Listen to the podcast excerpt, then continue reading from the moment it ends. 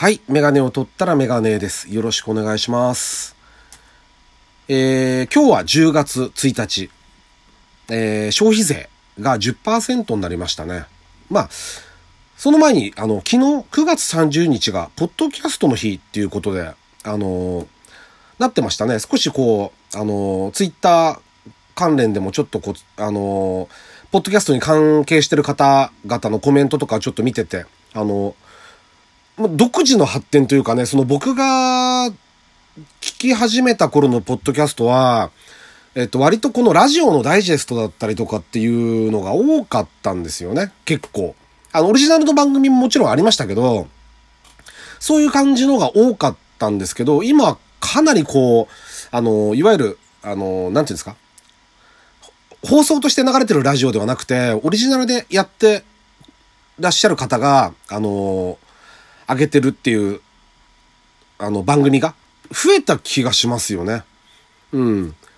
どれもね、やっぱり、なかなか時間がなくて追い切れないんですけど、あのよくできてるというか、すごいですよね。僕なんかのポッドキャストっていうのは、いわゆるこのラジオトークからの、なんていうんですか、流れでそのまま載せてるんで、まあ時間も限られてますし、オープニングテーマも別にないし、編集も全くの無編集でこれも一発撮りでやってるんで、何もできないんですけど、ちゃんとやってる方は全然違いますよね、もうね。あそこまでできたら、技術的にも、あの、あとは自分のこのどこまでできるかとかっていう能力も、的なことも含めてでしょうけど、あそこまでできたら面白いだろうなと思いますよね。ちゃんとこう、例えば二人いたら掛け合いしながらやっていって、オープニング撮って、で、オープニングのテーマが流れてから、とかっていうこの流れが、で、コーナーがあったりとか、それこそお便りが、ね、あの、いっぱい来る番組もあるんでしょうから、そうなってくるとね、あの、また違う楽しみがあるんじゃないかなって、あの、いいことですけどね。あの、音声のメディアとして、ポッドキャストが一個こう、ね、あの、また盛り上がると、あの、一生懸命やってる人たちいっぱいいるんで、あの、いいなと思いましたね。で、まあ、今日、消費税、えっ、と、10%になりましたね。高いですよね。あの、だからね、多分若い方は、この消費税ができてから生まれてる人たちとか、子供の頃から消費税がある人たちは、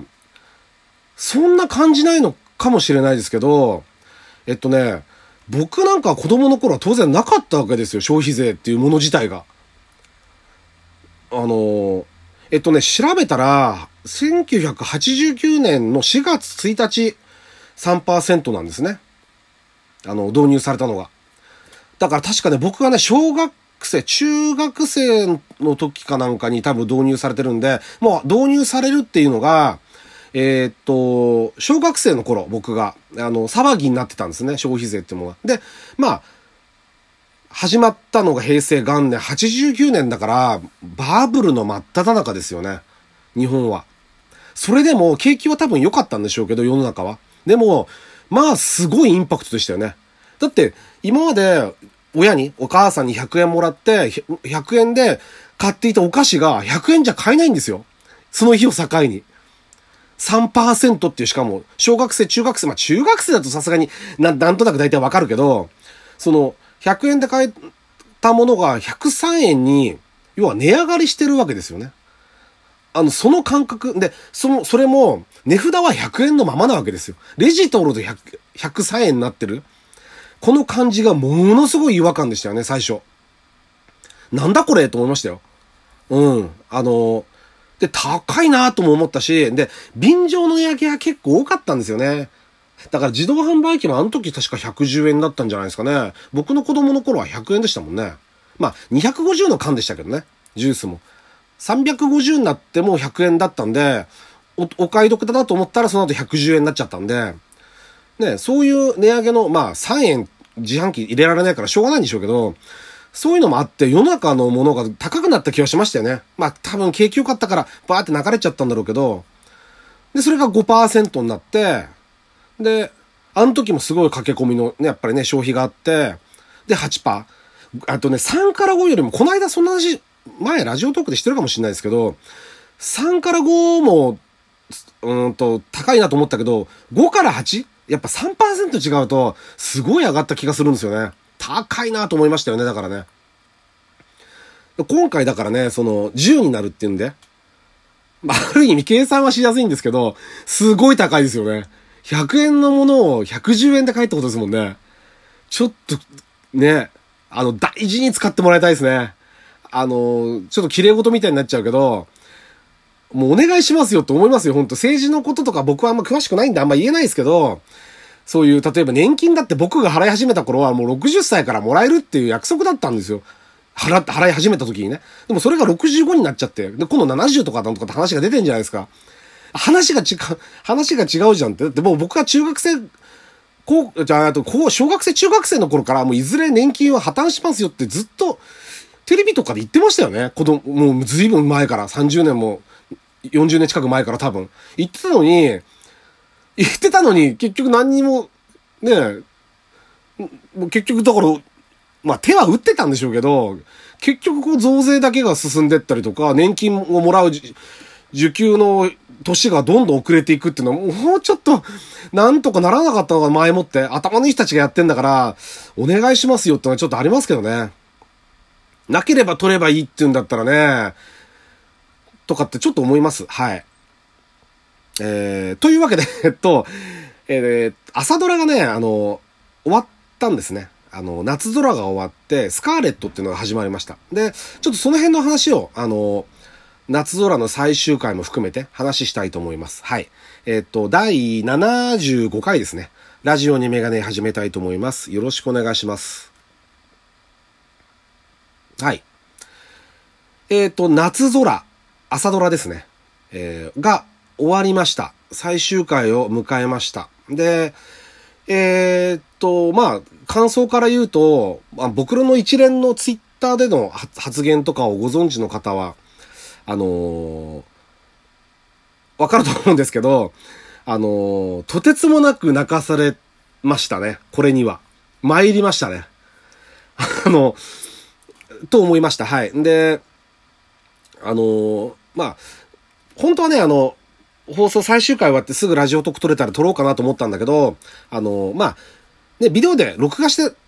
ビデオっていうか、あの、要は録画して見てる人たちもいらっしゃると思ったんで、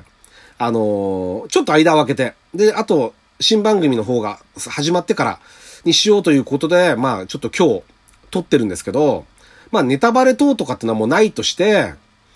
えっ、と、結果的におじいちゃん、あのー、草刈正雄さんがやってる大樹さん。おじいちゃんは、北海道のおじいちゃんは、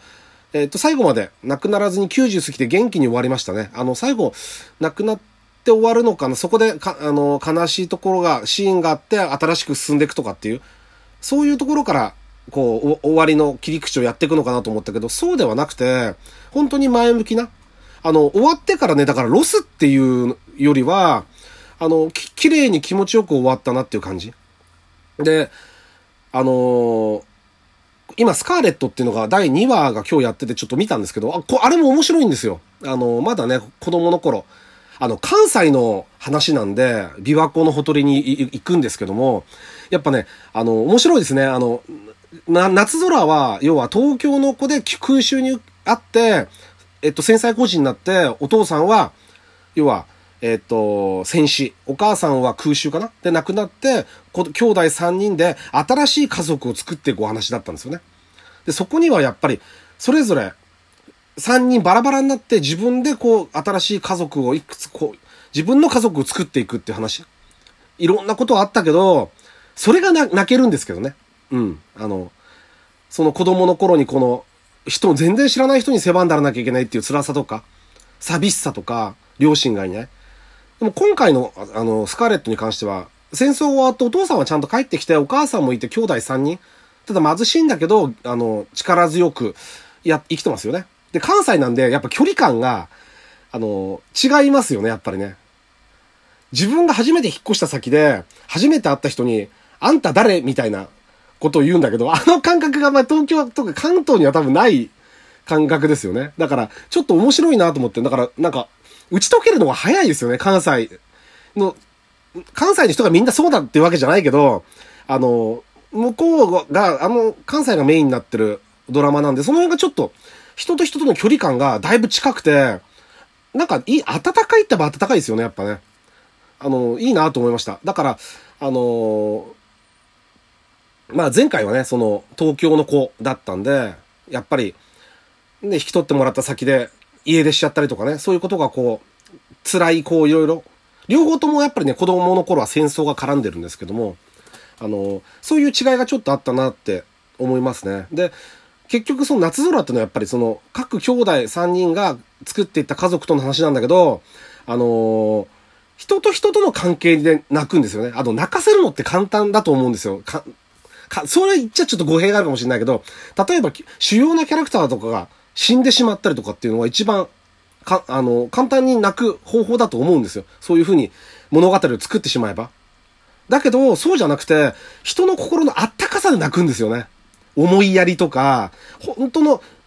あの家族が血が繋がってる人たちだけが本当の家族かってそんなことないんだっていうのを夏空っていうのはすごいそれを見せてくれたんですよね。みんなが思いやって、みんな優しくて。で、まあ天陽くんっていう幼馴染は亡くなってしまって、まあそこも泣かせるとこなんだけど、でもそれも、なんて言うんだろう。決してこの何？悲劇の？悲劇なんだけど、でも生き抜いた。力強く生き抜いて頑張って家族を思って絵も完成させて最後亡くなるっていうこんな、ちょっと違う見せ方をしたと思いますね。泣かせ方を。そういう意味では、とても夏空はだから面白かったですね。よかったです。あの、だからスカーレットもとってもあの、期待してますね。あの、またこれから見てって、ちょこちょこツイートもしていこうとは思ってます。はい。えっ、ー、と、第75回でした。えっ、ー、と、